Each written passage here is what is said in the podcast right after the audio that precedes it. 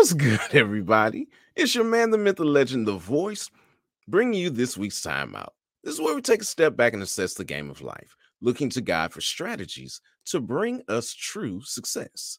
This week's thought good pain. Israel Adesanya's teammate, Brad Riddell, said this week in a tweet that this is the best kind of pain, the pain I'm going to hold on to, the pain of preparation.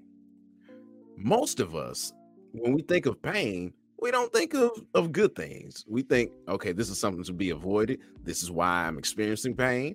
And we've been taught, you know, stay away from that. Don't do that. If it hurts, don't touch it. Leave those things alone. However, there is a pain that produces good fruit, which is what I would call good pain. One of the first times I experienced this good pain was uh, at the dojo uh, learning under my sensei, Terrell Williams. I can remember the beginning of class. He had us stretching and it hurt. It hurt bad. So bad that many of us screamed out in pain. Ow, this hurts. This hurts. And he said, Good. I was like, What? Good. That's good pain. It's like, okay, what is good pain? This doesn't make sense to me. What is good pain?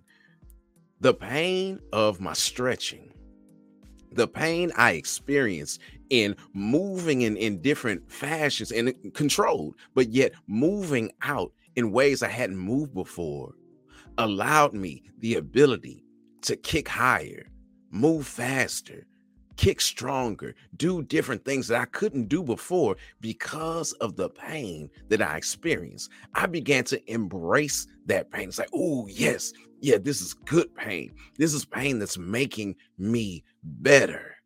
This is pain that will allow me to execute my techniques and not be concerned about now pulling a muscle and experiencing some debilitating pain. So, this measured approach helps to keep all of the, the, the more difficult things away. Likewise, the Bible says that in this world we will have trouble, but we can have hope in our trouble if our hope is in the one who overcame the world, which is Jesus. We can rejoice in our suffering because our suffering produces perseverance.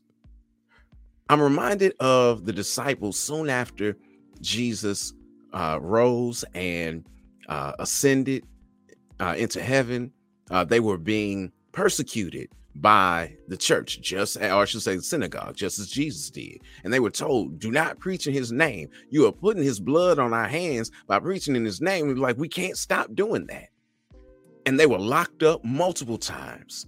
And then at one point they were beat and then released and said, Don't do it anymore. Don't preach in his name anymore. And when they were released after that beating, that flogging, they went out from the presence of the Sanhedrin rejoicing. Why were they rejoicing? That they were counted worthy to be treated shameful on behalf of the name of Jesus.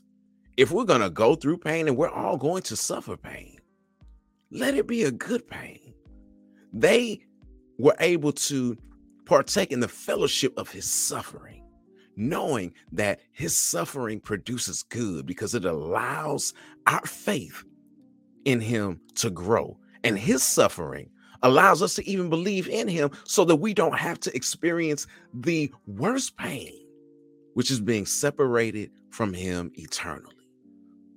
So here's the play in this life, we're all going to have trouble. Instead of struggling on it or struggling with it on your own or just being frustrated because of it, surrender to God. He will help you through your suffering and give it purpose.